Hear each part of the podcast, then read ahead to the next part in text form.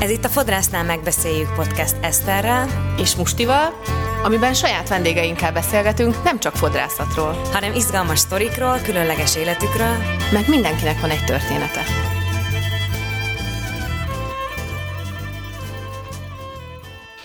Sziasztok! Sziasztok! Hello, sziasztok! Hello! Ma M. Deák Kristóffal beszélgetünk, aki nem összekeverendő a filmes szakma másik Deák Kristófjával, ugye aki rendező. 2015-ben végzett a Színház és Filmművészeti Főiskola operatőr szakán, majd a mestert is itt végezte el 2017-ben. 2020-ban első nagyjátékfilmjét, ami FOMO néven futott, megkapta a legjobb operatőrnek járó elismerést nagyjátékfilm kategóriában a Kovács László és Zsigmond Vilmos operatőrversenyen. Munkája sokszínűségéről és kalandjairól napokat lehetne mesélni, most próbáljuk ezt egy kicsit rövidebbre fogni. És akkor itt rögtön nekem van két kérdésem, szia Kristóf, hogy első körben hogy volt ugye ez a névbéli változtatás, ami ilyen szükségszerű volt, hogy ne legyen az, hogy összekevernek téged a rendező Deák Kristóffal. Ez hogy lett ez az M. Deák Kristóf?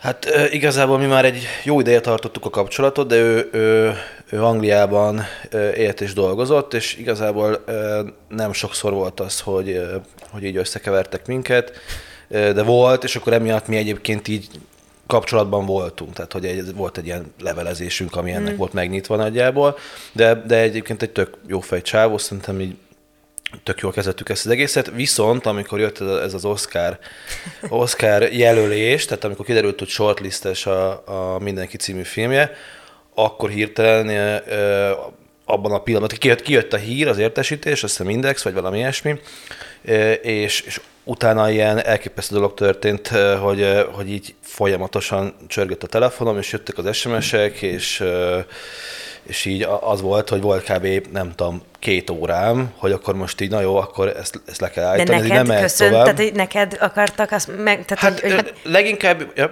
ilyen interjúk. Tehát, hogy akkor menjek, nyilatkozzak ebbe a rádióba, ebbe a tévébe, stb. Tehát akkor egy pillanatig úgy érezted, mintha Oscar jelölt lenne. Igen, tulajdonképpen. Igen, én azt megtapasztaltam. Ami most ilyen érdekes még, hogy ilyen rég eltűntnek itt rokonok, meg barátok. Gratuláltak. Igen, valamiféle ilyen... nem tudom, valamiféle ilyen jussot akartak, vagy nem is tudom, tehát hogy valahogy azt érezték, hogy akkor most ezt fel kell melegíteni, ezt a kapcsolatot. Tehát egy ilyen érdekes tapasztalatok is voltak, hogy kik azok, akik mondjuk ilyen hirtelen ilyen érdekemberek lesznek egy fél órára. Na mindegy, és akkor volt nekem ott egy kis időm, hogy akkor eldöntsem, hogy mi legyen, és akkor volt egy olyan irány, hogy akkor valami drasztikus, hogy akkor teljesen lecserélni a vezetéknevem, de valahogy az ember ragaszkodik a nevéhez. Tehát, hogyha a 26 évig igen, valahogy hívnak, akkor azért azt nem olyan könnyű eldobni, és akkor végül is ez volt, hogy egy ilyen kis kiegészítéssel megoldottam ezt, de még azért a mai napig vannak ebből problémák, egyre kevesebb szerencsére, de van olyan, hogy felhívnak, hogy akkor az Ilona az most piros ruhában jó lesz a hotel jelenetben, és fogalmam sincs, hogy miről van szó, és aztán leesik persze, hogy ja, igen. De egyébként azt hiszem, hogy vele is történik ilyen. Ja, persze, oda-vissza gondolom. Igen. De jobban vagyunk szerencsére, tehát nincs ebben probléma. Csak a filmes szakmában az azért ritka, hogy ennyire két egy nevű ember ilyen profin dolgozik. Na és hogyha itt tartunk, akkor igazából mit csinál pontosan egy operatőr, egy filmoperatőr? Mert ez nem mindenkinek egyértelmű. Igen, ez azért fontos kérdés, mert egyébként én is ebben ütközök bele, hogy tulajdonképpen nem tiszta a fogalom, de egyébként alapvetően már az egy probléma, hogy az operatőr ez nem elég pontos, mert hogy nagyon sokféle operatőr van. Így a legtöbben szerintem azt gondolják, hogy az operatőr, egy jó operatőr, az így jól irányítja a kamerát. Még csak eddig sem mennék, mert nekem ugye fogalmam nem volt róla, hogy most se tudom, mert még ugye nem mondtad el, de majd mindjárt megtudom. De hogy most ezen gondolkoztam, hogy ez felmerült, hogy én mit is gondoltam eddig, hogy ki az az operatőr, és én konkrétan most jöttem rá, hogy szerintem én a kameramánra gondolom, hogy ez az operatőr. Igen. Na, én vagyok a teljesen átlag felhasználó ebből a szempontból. Bocsánat, hogy félbeszakítottál. Nem. Hát igen, tehát hogy de egyébként nem gondolsz rosszat, csak... Keveset.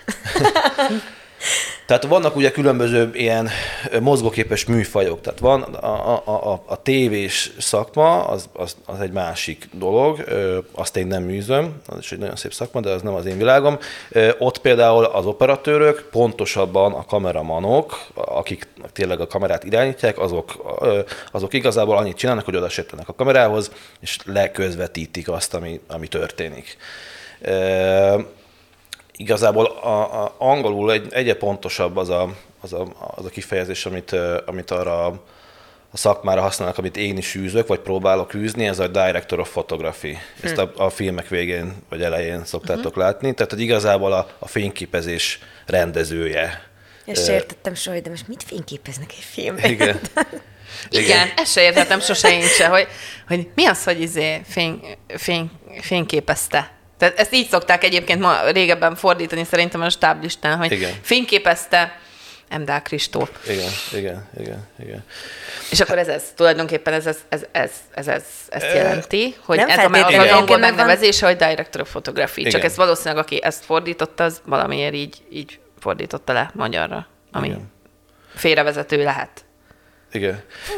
Hát mondjuk azt, de tehát tulajdonképpen ez most a filmoperatőrség, mert persze van dokumentumfilm operatőr, az is ehhez tartozik egyébként, tehát ezt is sokféleképpen lehet csinálni, de hogy például az amerikai, meg a külföldi rendszerekben az operatőr, a Director of Photography nem is nyúl a kamerához egyáltalán, tehát ez konkrétan azért arra van egy külön ember, aki úgymond irányítja, hanem igazából a filmoperatőr az egy ilyen sokkal nagyobb egységért felel, tehát hogy úgy a filmnek az általános vizualitását igyekszik megfogalmazni. A rendezőnek van egy víziója, van egy forgatókönyv, van egy történet, és akkor mindenféle eszközökkel hosszasan, kitalálva megpróbálja azt a lehető legjobban ezt a történetet elmesélni, ezt a víziót megjeleníteni. Tehát hogyha ránézed egy filmre, hogy néz ki, hogy milyen a hangulata, biztos nektek is megvan az érzése, amikor egy képkockát láttok egy filmből, és azonnal megvan az egész film.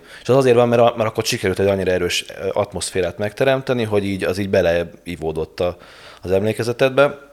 És igazából ez persze nem csak az operatőrnek a munkája, mert hozzátartozik a jelmez, a látvány, ami ugye a díszlet, de hogy egyébként ennek a vizualitásnak biztosan egy zászlós hajója az operatőri munka.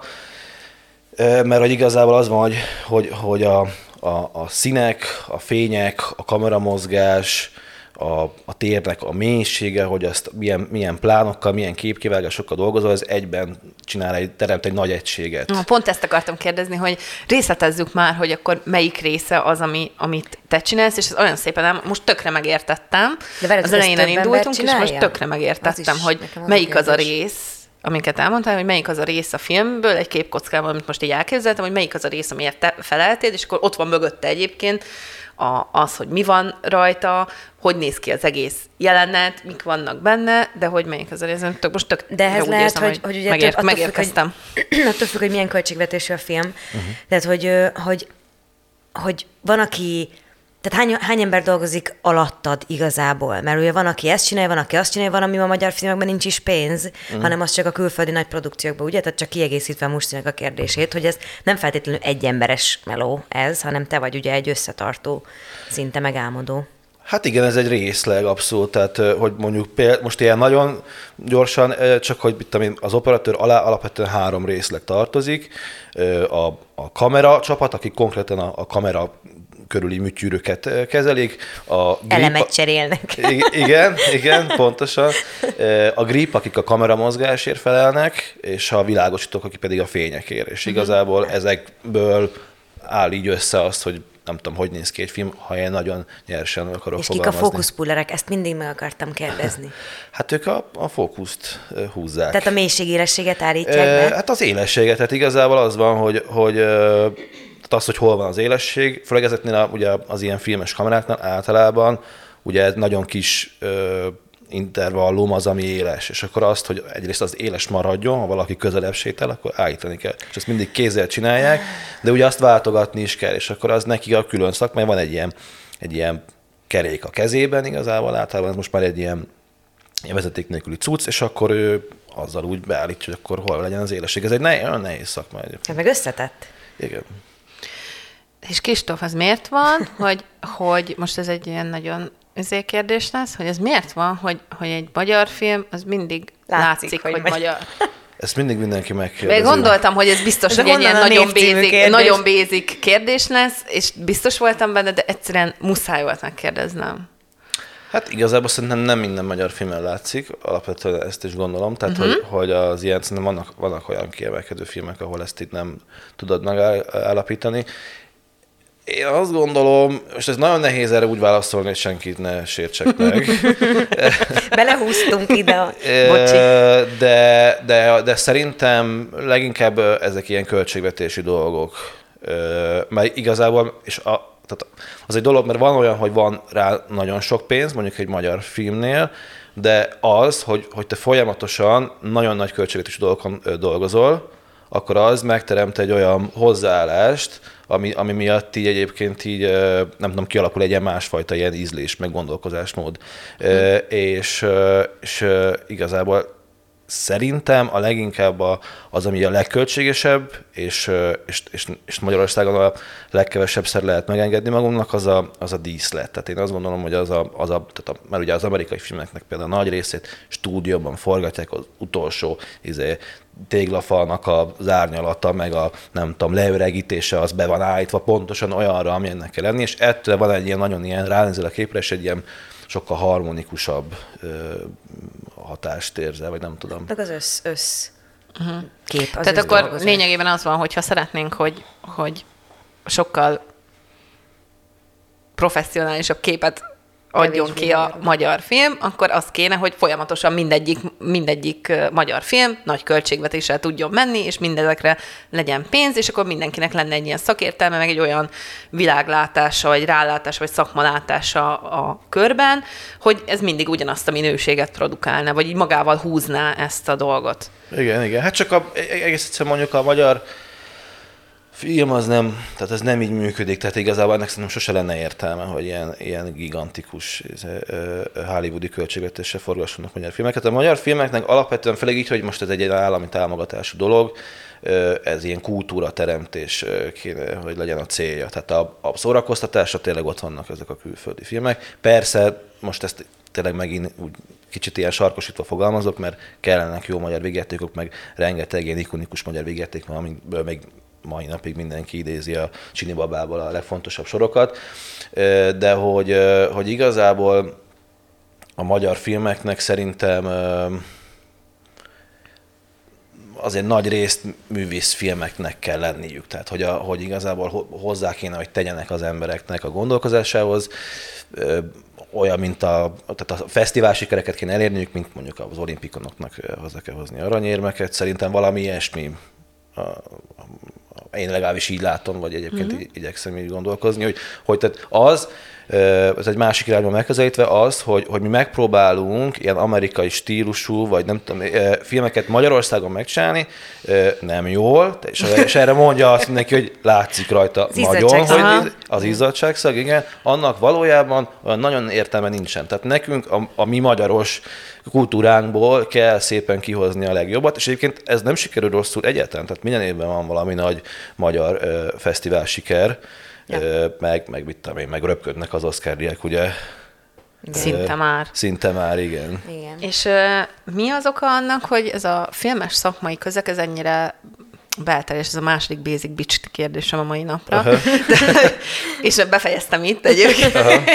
Hogy mi az oka annak, hogy mindenkitől, aki szeretett volna valamikor is bekerülni ebbe a filmbizniszbe, de nem sikerült, attól ugye az információ jött mondjuk például hozzám, hogy hát nagyon nehéz ebbe a közegbe így bekerülni, mert hogy ez egy nagyon zárt meg itt közeg. Most ezt kiegészítve eszembe jutott egy kérdés, hogy ugye nyilván hallottunk már szereposztó díványról, de most ebből kicsit kitekintve, meg nagyon nagy macskakörömmel, hogy operatőr, rendező, most mindenféle... Azt hittem, azt volt kérdezni, és te kivel feküdtél le? És te kivel feküdtél le? Nem, hanem az, hogy például mondjuk egy operatőrnek is kell-e a szereposztó díványon, nagy macskakörömbe mutatom, tehát hogy nektek is van-e ilyen, hogy hát jó, cica, nem te kaptad ezt a filmet. Tehát nem csak a színészekre vonatkozik gondolom nem, ez a kérdésed. Nem, abszolút nem arra vonatkozott a kérdésem, hogy miért csak 5 darab színész van, hanem minden filmben, hanem arra vonatkozott a kérdésem, hogy egyébként is, akik ezeken, tehát hogy nyilván a méretéből adódóan is ez a magyar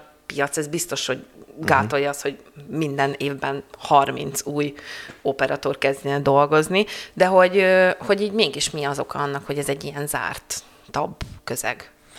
Mert hát mondjuk fodrászatot tudsz nyitni a következő sarkon, tehát mert a mi szakmánk nem egy olyan szakma, amiben így nehéz belépni, szerintem. Tehát, hogy most csak így viszonyításképpen, hogy mégis mire akartam kérdezni ezzel a kérdéssel.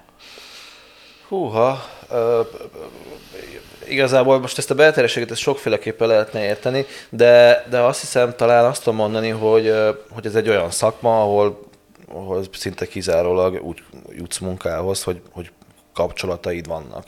Mármint, hogy ezt hívhatjuk protekciónak, hogyha rosszul állunk hozzá, de egyébként arról van szó, hogy te valamit csináltál, közben embereket megismertél, és egyszerre fontos az, hogy hogyan viselkedsz, mikor dolgozol, mennyire jó veled dolgozni, meg azt, hogy mit csináltál, az hogy sikerül. És igazából csak ilyen referencia alapon lehet munkához jutni. De én azt nem tudom, hogy tényleg ennyire zárt lenne, de lehet, csak nekem belülről nem tudnék zártnak. Csak neked volt egy referenciád valahonnan az elején, és akkor neked nem kellett, hanem csak így jöttek sorba. Hát tehát nehéz igazából most. Szerintem Magyarországon azért nagyon sok filmes dolgozik, mert a rengeteg hollywoodi produkció, ami ide jön Magyarországra forgatni, ugye, ha elmész moziba, és akkor ki van rakva 12 ilyen nagy filmes plakát, külföldi, akkor abból mondjuk 2 biztos itthon forgott.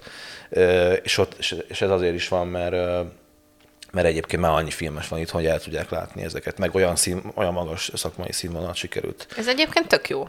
Igen, a magyar filmes szakembereknek megütni, hogy már ezért is jönnek, mert hogy itt profik vannak. Ez tök jó tudni. Profik olcsóban, ami mondjuk a legjobb kombó.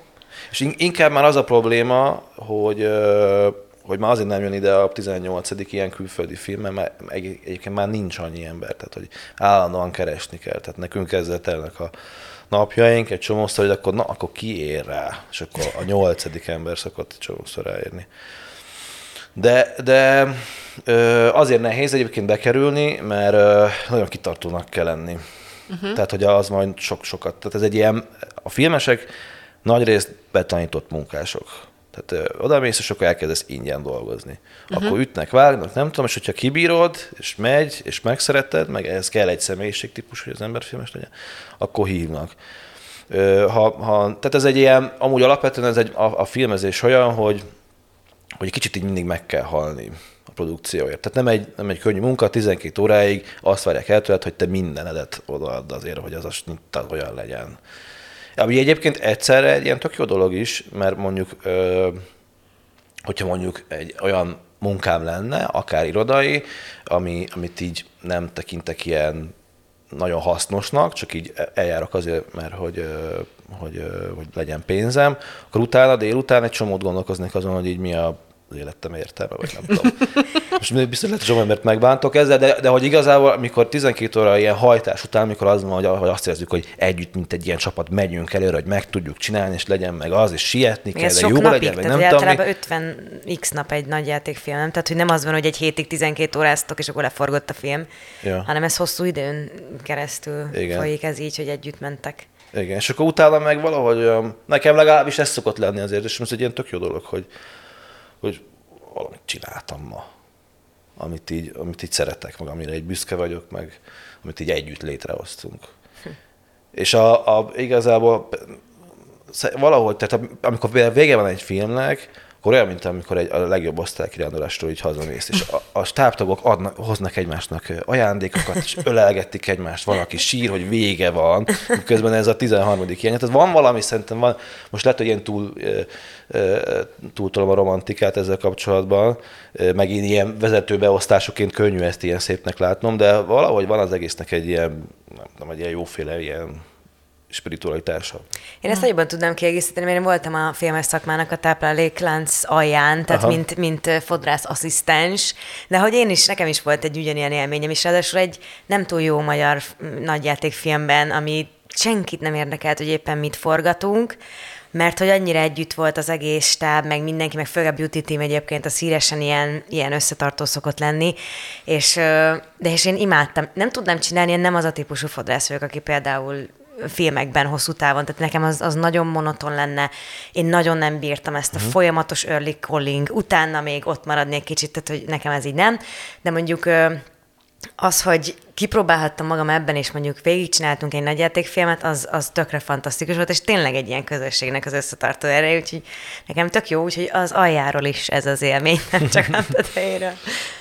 Nekem azt juttatta eszembe, én a fősulim voltam benne egy ilyen Magyar Mérnökhallgatók Egyesületének nevezett dologban, ahol dolgoztunk együtt, fizetés nélkül, egy célért, ami az volt, hogy a magyar hallgatókat kijuttassuk külföldre szakmai gyakorlatra, és azok jöjjenek ide, és akkor ez egy ilyen ideológikus dolog volt, meg mondjuk szerveztünk állásbörzét, meg ilyeneket, de hát ugye senki nem kapott pénzt, mi csak itt oda jártunk fősulire, és akkor közben dolgoztunk valamiért, és közben egy csomó időt együtt töltöttünk, olyan helyzetekben is, ahol egyébként munkahelyen nem töltesz együtt időt a másikkal, tehát egy csomó minden olyan szegmense volt, és ott volt ez az érzésem mindig, hogy igen, és a közösség is, és akkor megyek, és akkor megcsinálom meg ezért, tehát egy viszonylag kevés az a hely szerintem, ilyen irodai munkavégzés közegében például, ahol ez a plusz, ez megvan, hogy most valami nagy célért dolgozunk. Valószínűleg egyébként az ilyen alapítványi munkák lehetnek szerintem ilyenek, vagy ez ilyen állatmentés, vagy ilyesmi,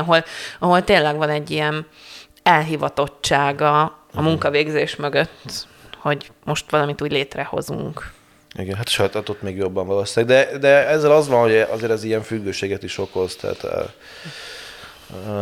ilyen munkamániások vagyunk, mi mind, azt hiszem. Most igazából itt mutogatunk egymásnak a mustivát. Hát te vagy. Nem, most a te kérdésed. Nem, én most kérdeztem meg, hogy nem mi szerinted mi azok annak. Ja, tényleg én vagyok. Tök mindegy egyébként. Basszus. Mert hogy itt annyi mindent akarok kérdezni, csak hogy sajnos már a 21. percnél tartunk, és még rengeteg mindent akarunk kérdezni. De ezt már megválaszolta egyébként, tehát ez kb. Benne volt, hogy épülnek egymásra. Az volt a kérdés, hogy épülnek egymásra a munkák, de egyébként szerintem az így benne volt, hogy egyik jön a másik után, meg ja. De na, akkor itt megkérdezem egyébként, ami még ez a kérdés így átfutva, amire már válaszoltál, hogy döntöd el azt, vagy ez hogy mitől függ az, hogy mondjuk elválasz egy reklámot, elválasz egy klippet mondjuk barátoknak, vagy egy bárkinek, vagy akkor nagyjátékfilm, tehát hogy ezek hogy kapcsolódnak össze, vagy ami éppen jön és amire van kedved, vagy amire van kapacitásod? Igen, nagyjából, hát... Most én ilyen szerencsés helyzetben vagyok, nekem azért így vannak megkereséseim, és most még tudok ott tartani, hogy nem az alapján döntök, hogy hol mennyit fizetnek, hanem hogy mi az, amiből azt gondolom, hogy jó dolog sülhet ki. És néha adnak érte egy valag lóvét, néha meg semmit. Tehát hogy igazából én még most is tök sok mindent csinálok ingyen. De egyébként nyilván ez azért is van, mert ha nagyon látom benne a fantáziát, akkor az nekem egy nagyon jó referencia. Tehát hogyha abból siker lesz, meg akkor az tulajdonképpen karrierépítés is, de most is, tehát 2 hét múlva fogunk forgatni egy rövid filmet, és akkor az is már igazából évek óta beszélgettünk róla a rendezővel, és egy ilyen tök nagy állam, és ott is, tehát hogy igazából az elején volt szó róla, hogy valamiféle fizetést én ezért fogok kapni, de úgy döntöttem, hogy az én fizetésemnél most fontosabb az, hogy még azt a pénzt is toljuk bele a sztoriba. Ez tök jó. És ugye a 3 nagyjátékfilm, amit eddig csináltál, az ugye nagyon különböző, és szinte teljesen más filmoperatört kíván. Tehát, hogy tudsz ennyire sokoldalú maradni egyébként, hogy a perspektívákban? Hát ez benne a szép, igazából ebben a szakmában a szép. Tehát, amiről az előbb beszélgettünk, hogy igazából az operatőr így összerak egy ilyen nagy vizuális képet. Ez tök jó, hogy ez mindig más tud lenni, meg mindig más a kihívás, meg más a sztori. Tehát mennyire különböznek egymástól. Tehát például milyen jó, azt hiszem erről beszéltünk, és az Amelie-nek milyen egyértelműen iszonyan izgalmas az a látványvilág, az a piros-zöld, a kameramozgások, az... Vagy a Wes Anderson. Vagy a Wes Anderson filmek, igen, az egy nagyon, nagyon erős példa erre. Vagy például egyébként, tehát most visszatérve arra, hogy egyébként az operatőr nem feltétlenül a kamerát irányítja, van egy, mindenkinek ajánlom, egy pár éves lengyel film, ami Oscar-díjat is nyert szintén, ha már az Oscar-díjaknál tartunk, ahol például az volt a koncepció, hogy nem mozdul meg a kamera egyáltalán. Tehát van, hogy az operatőr az dönti a rendezővel együtt, hogy akkor, na, akkor a kamera nem mozdul, és csak ilyen fix beállítások vannak, és iszonyú jó, mert nagyon jól kifejezi azt annak a főszereplő lánynak az érzelmi világát. Akkor most már mondd el a címét, légy. Ida, bocsánat. Már írjuk is. Én már írom, már elővettem a telefonomat, hogy leírjam, de így váltam, de nem hangzott. 2015-ös film, azt hiszem, Ida. De ugye például nálad, a FOMO-nál például ugye ott telefonnal. Igen.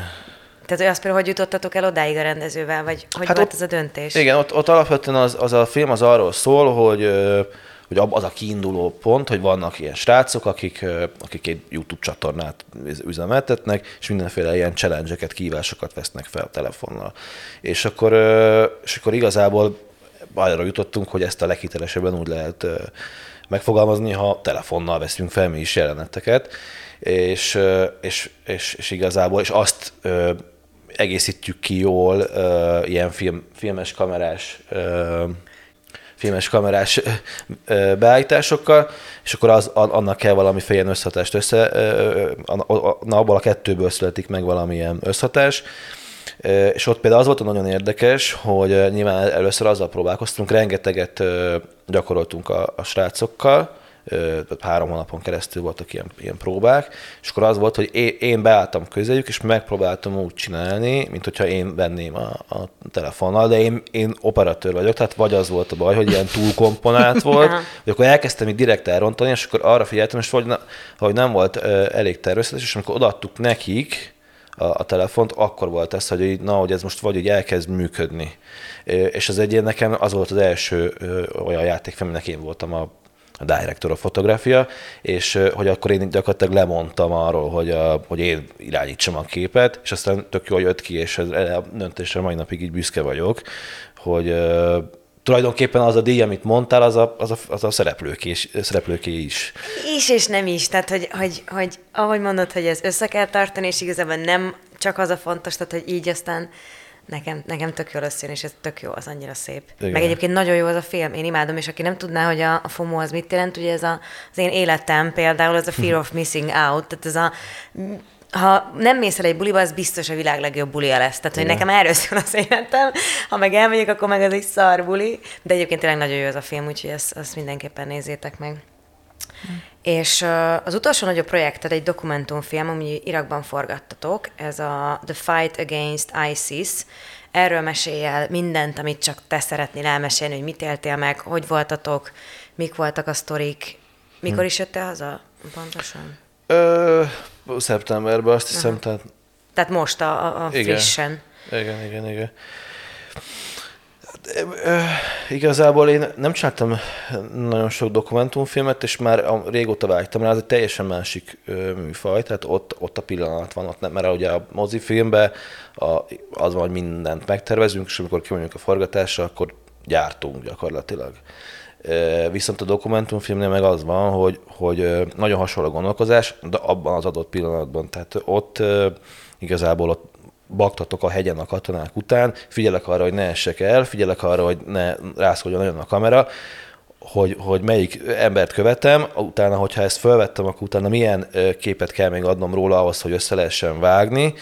Közben figyelnem kell arra, hogy így emberként így ott vagyok, hogy mennyire lépek be az ő intim szférájukba, mennyire engednek ők közel, szóval egy ilyen nagyon-nagyon izgalmas dolog, ott ilyen extra koncentráció van, és az a lényeg, hogy aztán a végeredmény, én ezt szoktam magamnak mondani, ez minél jobban hasonlítson egy játékfilmre, tehát minél inkább sikerül úgy földolgozni egy dokumentumfilmet, egy valóságos helyzetet, mint egy megtervezett szituációban, annál erősebben tud működni. De egyébként itt konkrétan Irakban, hát arra emlékszem, amikor felhívtak, hogy akkor így ajánlottak engem, egyébként az egyetemi osztályfőnököm ajánlott ennek a rendezőnek, aki egy úgy hívják, hogy Dr. Banai Tibor Péter, és akkor ő felhívott este 8-kor valahol épp nyaraltunk, hogy akkor hogy lenne egy projekt, és kéne menni Irakba. És ugye emlékszem erre a pillanatra, hogy akkor ha azt most menni akarok. És akkor viszont abban az időpontban nekem voltak már mindenféle munkáim, és akkor kértem 3 napot, hogy akkor azokat így elintézzem, és akkor elintéztem, szerencsére mindenki megértő volt, mert mondták, hogy persze, hát ez egy ilyen soha vissza nem térő lehetőség, és aztán felhívtam a Tibort, hogy akkor tudok menni, és arra emlékszem, hogy akkor utána letettük a telefont, és hogy belegondoltam, hogy Jézusom, hülye vagyok? Mire mondtál ilyet? Én tényleg el akarok menni Irakba leforgatni egy dokumentumfilmet, aminek az a címe, hogy a harc az iszlám állam ellen. Mert így arra gondoltam, hogy igazából, hogyha egy ilyen filmet rákattintanék a Netflixen, akkor így azt várnám, hogy legyen benne ilyen harc, meg nem tudom. Hát vagy legalább egy elrablás, vagy valami. Igen. És ugye azért itt megemlíteném zárójelként, hogy Kristóf egy gyönyörű szép szőkehajú, hosszabb szőkehajú egyed, tehát hogy majdnem gondolkodtunk azon, hogy be kell festeni a haját, ugye mielőtt elmész, igen. De legalábbis nagyon rövidre kellett vágnunk. Tehát, igen. Tehát és ez csak a legminibb nyilván történet. Igen, tehát abszolút volt ilyen felkészülés erre, és az, hogy eljöttem hajat vágatni, az egy fontos része volt, mert ezzel a séróval ott aztán biztosan feltűnőbb lettem volna. Így is azok voltunk nagyon. De ja, és akkor a felkészülésnek az is része volt ráadásul, hogy el kellett járni lőtérre, tehát meg kellett tanulni lőni, meg a fegyverekkel bánni, meg hogy megszokni ugye a fegyverek közelségét, meg hangját, fegyvert? Meg ilyesmi. Nem, végül is nem. Meg tulajdonképpen jól megúsztuk, mert én egy fegyvert sem hallottam eldördülni. De vigyáztak ránk igazából nagyon. Ezt hogy kell elképzelni? Tehát vagy te, van Péter, ugye? De... igen, az előbb lehet, hogy nem mondtam rendesen a nevét. Dr. Banai Tibor Péter, de igen. Tibi. Szóval van akkor Tibi, és ki volt a harmadik?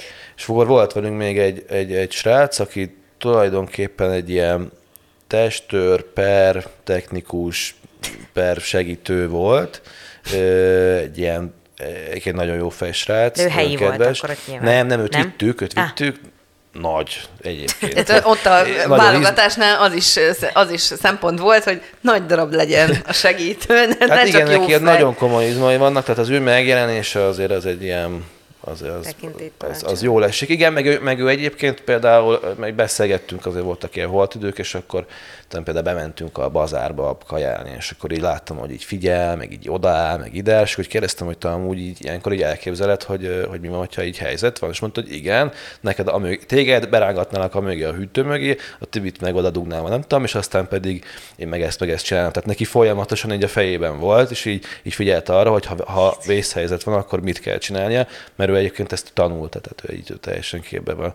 És akkor még mondott ilyen érdekes dolgokat, hogy igazából legelőször magát kell egy csomó helyzetben menteni, mert hogyha őt lelövik, akkor mi nem tudunk úgy védekezni. Tehát, hogyha ő maradjon életben, és akkor utána ő tud nekünk segíteni mindenféle módon.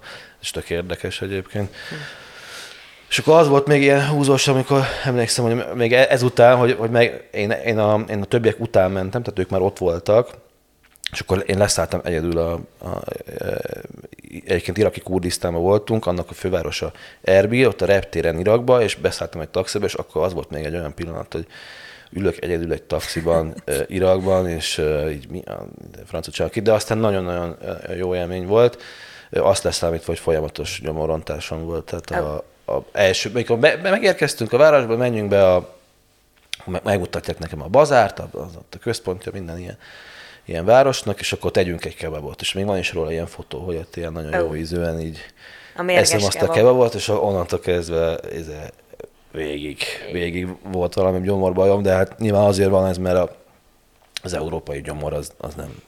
És volt veszélyes helyzet, amiben te azt érezted egyébként, hogy itt lehet... Itt most ez most egy meredek helyzet. Hát volt most a Tibivel erről azóta beszélgettünk, hogy mi volt a legnecesebb helyzet, más gondolunk. Ő szerinte az volt, amikor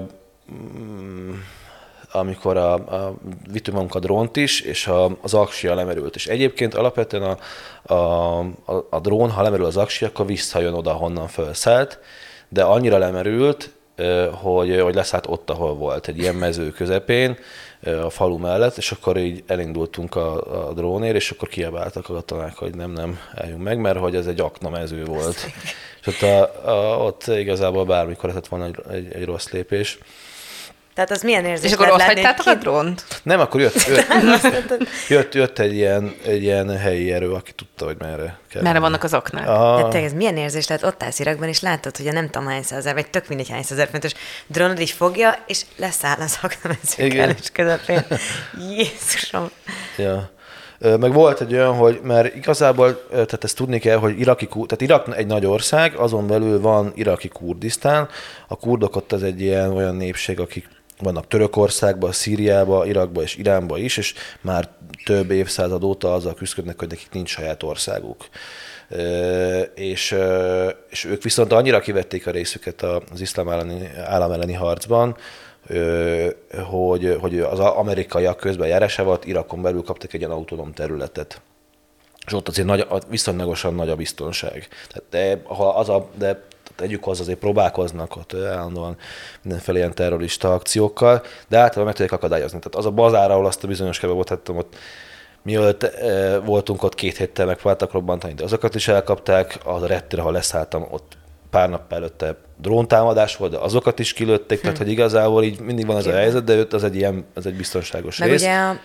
Ugye, bocsánat, csak hogy a kurd nőkről majd mesélj, mert azt szerintem én is keveset tudok róla, de hogy az tök izgi az a kapcsolat egyébként. Így. Igen.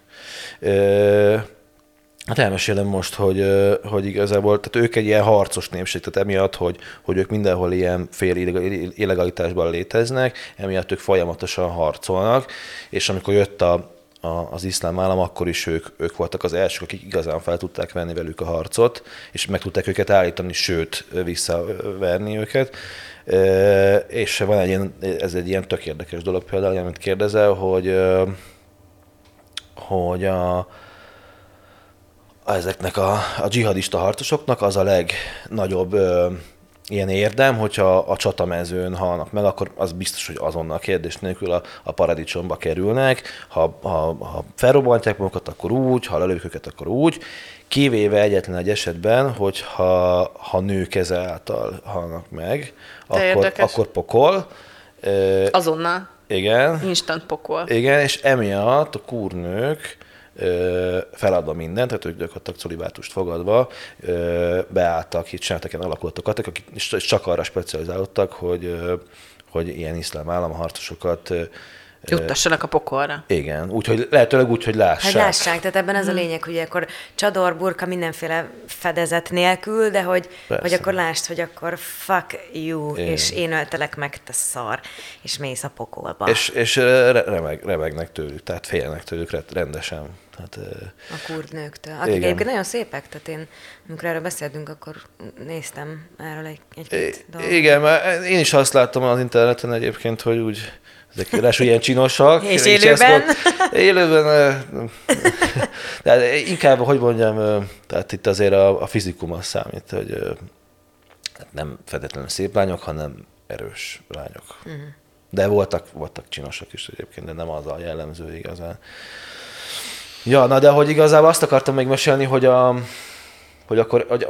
az utolsó 3 napban viszont elkimentünk innen Kurdisztánból, tehát ott ebből a védőhálóból kiléptünk, és ott egy ilyen fixerrel mozogtunk. Ugye a fixer az, aki az ilyen esetekben egy ilyen helyi ember, aki így intézi a mindent. Azt, hogy akkor fordít, akkor az interjút, meg merre kell menni. Tehát, de amikor Magyarországra jönnek forgatni külföldök, akkor is mindig van fixer, mert egyszerűen ismerni kell a helyi viszonyokat, tehát nem fér bele az időbe, hogy akkor most hogy is van, meg merre is kell menni, meg mit tudom, hogy működnek itt a dolgok.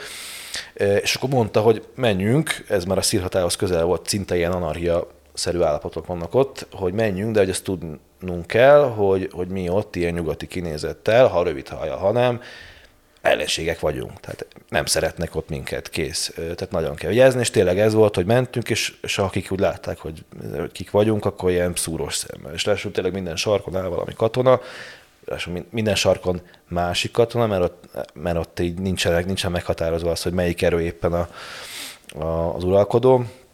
És olyan városból mentünk, amik így ilyen igazán ilyen háborús sújtotta települések voltak, és egyszer ugye lerombolták őket, amikor bejött az iszlám állam, meg egyszer, amikor kiűzték őket. És ilyen Budapest méretű helyek így lerombolva, ez teljesen lekönyökölve, és akkor ott így mászkáltunk és forgatgattunk, és néha kiszálltunk az autóba, és akkor próbáljuk fölvenni egy-két ilyen vágóképet, és akkor egyrészt volt az, hogy a fixer így nézegetett így fölfele az égre, és kérdeztem tőle, hogy mit nézel, és akkor mondta, hogy ja, hát, hogy pont olyan autón van, mint a kurd kommunistáknak.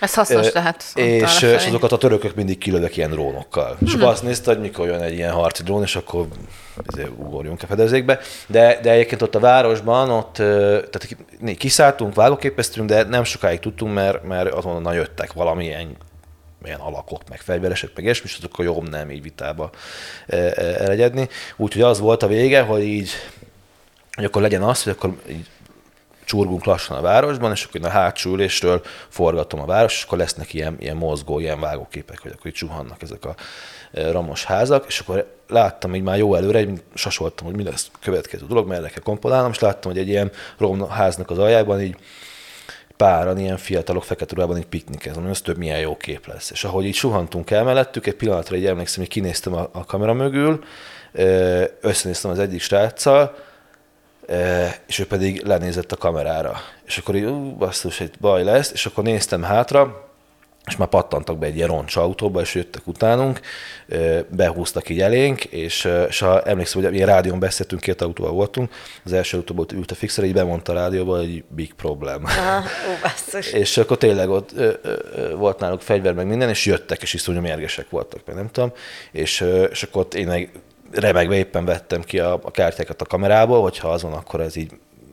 És akkor ilyenkor egy üreset odaadsz nekik, vagy így? Hát igen, hogy akkor átjátok, nem vettelek föl titeket, csak állítottam, hogy valamit mondani, és akkor próbálták így feltartóztatni őket, és az volt az ilyen végtelen szerencsénk, hogy az iraki hadseregnek, aki tényleg így végül is ott a hivatalos erő, annak egy ilyen óriási, ilyen tankszerű hammerje akkor gurult ki a sarkon. De tényleg ilyen szuper random, és ők így elzavarták őket, hogy jaj, ezek nem forgattak, nem tudom mi az, mert mi már találkoztunk velük az egyik ilyen checkpointnál, mert 10 kilométerenként vannak checkpointok, megnézik a papírokat, stb.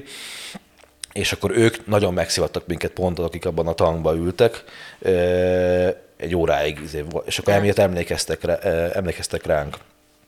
És akkor elüldözték ezeket a suhancokat, amúgy ki tudja, hogy mit csináltak volna velünk, és mondták, hogy jó, oké, most szerencsénk volt, de hogy így egyáltalán nincs kedvük, meg energiájuk az, hogy minket így megvegyenek, úgyhogy azonnal húzzunk innen, mert ebben nagy baj lesz. És akkor tényleg az volt, hogy úgy mentünk ki egyébként, hogy ilyen roncsautók így folyamatosan így voltak így mellettünk, hogy így nézték, hogy kik vagyunk, meg mik vagyunk, és így féltünk, hogy akkor mikor lesz az, hogy akkor megállítanak, és akkor kiszednek minket.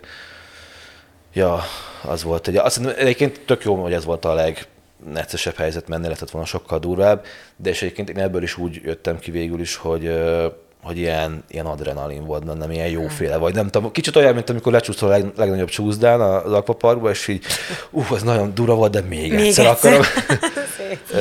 Szóval ja, én ezt úgy valahogy élveztem, hogy van ilyen, nem tudom, ilyen téthelyzet, meg akkor ott is így forgatni, meg nem. Szóval ennek van egy ilyen szépsége, de közben meg azért para, tehát nem akarok meghalni. Hát nyilván. De a határokat feszegetni kell. Mik a jövőbeni terveid, Kristóf? Most így mondjuk a következő egy évben. Ja. Hát most a legközelebbi ez egy újabb játékfilm, aminek Szerecki Rozi a rendezője, és az lesz a címe, hogy Cicavízió, ami pedig egy nagyon-nagyon más téma, az egy abszurd végjáték, amiben a főszereplő csaj, akit egyébként Töröccsik Franciska játszik, szerelmes lesz egy macskába. Úristen, ez a férjem és a macskánk története, csak fordítva. Igen. Egy beszélő gangster rapper macskába ráadásul. Úristen, ez nagyon jó lesz. Igen. Ez nagyon jól hangzik. És az van, hogy ez lehet, hogy hangozhatna úgy is, mintha egy ilyen, nem tudom, kreténség lenne, de nagyon jó humorral van megírva, meg így az egésznek van értelme. Nekem szinte az első olyan forgatókönyvem volt, amit úgy olvastam, hogy tényleg nevettem rajta. Úgyhogy én is nagyon várom egyébként, meg ez egy ilyen, tehát nem egy ilyen Adam Sandler-féle ökörség, hanem egy ilyen jóféle, ilyen abszurd humoros vígjáték. De ez tök jó, tehát hogy ilyet is csinálni, nagyon, nagyon várom. Ez a következő, aztán majd meglátjuk. Vannak még mindenféle filmfelkérések, amikről nem beszélhetek, de nagyon remélem, hogy összejönnek. Szupi. Hát elszaladt közben az időnk. Köszönjük szépen, Kristóf, hogy jöttél, és meséltél nekünk ezekről az inside dolgokról. Igen, fantasztikus volt hallani egyébként ezeket a történeteket. Igen, érdekes volt így betekinteni, hogy mik vannak ebben a te szakmádban. Szóval mi Kristófunk M. Deák Kristóf néven találjátok meg mindenhol. Köszönjük szépen, hogy hallgattok minket. Hogyha tetszett ez az epizód, osszátok meg az ismerőseitekkel, barátaitokkal, annak mi tökre örülnénk. A ProHair Budapestet lehet követni az Instagramon, Esztert az Esztheren, engem pedig a mustár alulvonás magon. M. Deák Kristófot meg én nem tudom, hogy hol. Mindenhol is. Mindenhol. De googlizátok meg, és különítsétek el legalábbis az információt, hogy melyik Deák Kristóf. Igen. Tudjátok mellé, hogy operatőr vagy, cinematográfer vagy ilyesmi, és akkor egyértelmű lesz. Volt egyébként, igen, hogy a reptéren mentem Ukrajnába egy filmfesztiválra, és jöttek ki, tehát valakit kiküldtek, hogy akkor fogadásképpen, amin már alapvetően kicsit így csodálkoztam, és akkor ott állt egy ember a táblával a kezében, Deák Kristóf, és akkor így beálltam én, hogy hello, itt vagyok, és ő pedig így nézett át fölöttem, hogy nem, Deák Kristóf, és akkor már hogy rágooglizott a nevemre, és akkor egy sötéthajú, kecskeszakállas, szemüveges ember jött ki, és nem hasonlítottam, és akkor meg kell neki mutatnom, hogy ha beírod mellé, hogy operatőr, akkor én jövök ki, látod? És akkor nagy nehezen bevitt a városban. Na, de egyébként én is köszönöm, hogy itt lehettem. Egy dolgot még mert az rendező, akivel ma délelőtt terepszemléztem, azt mondta, hogy mindenképpen kell egy ilyen name droppot nyomnom, csak annyi, hogy Sebi. Ezt neki megígértem. Jó, akkor Sebi, kérlek, oszd meg mindenhol, jó? Nem érdekes, ki vagy, mindenhol is oszd meg ezt a részt, mert nagyon izgalmas volt. Na, hát akkor sziasztok! Sziasztok, köszönjük Kristóf még egyszer! Én is köszi, sziasztok! Sziasztok!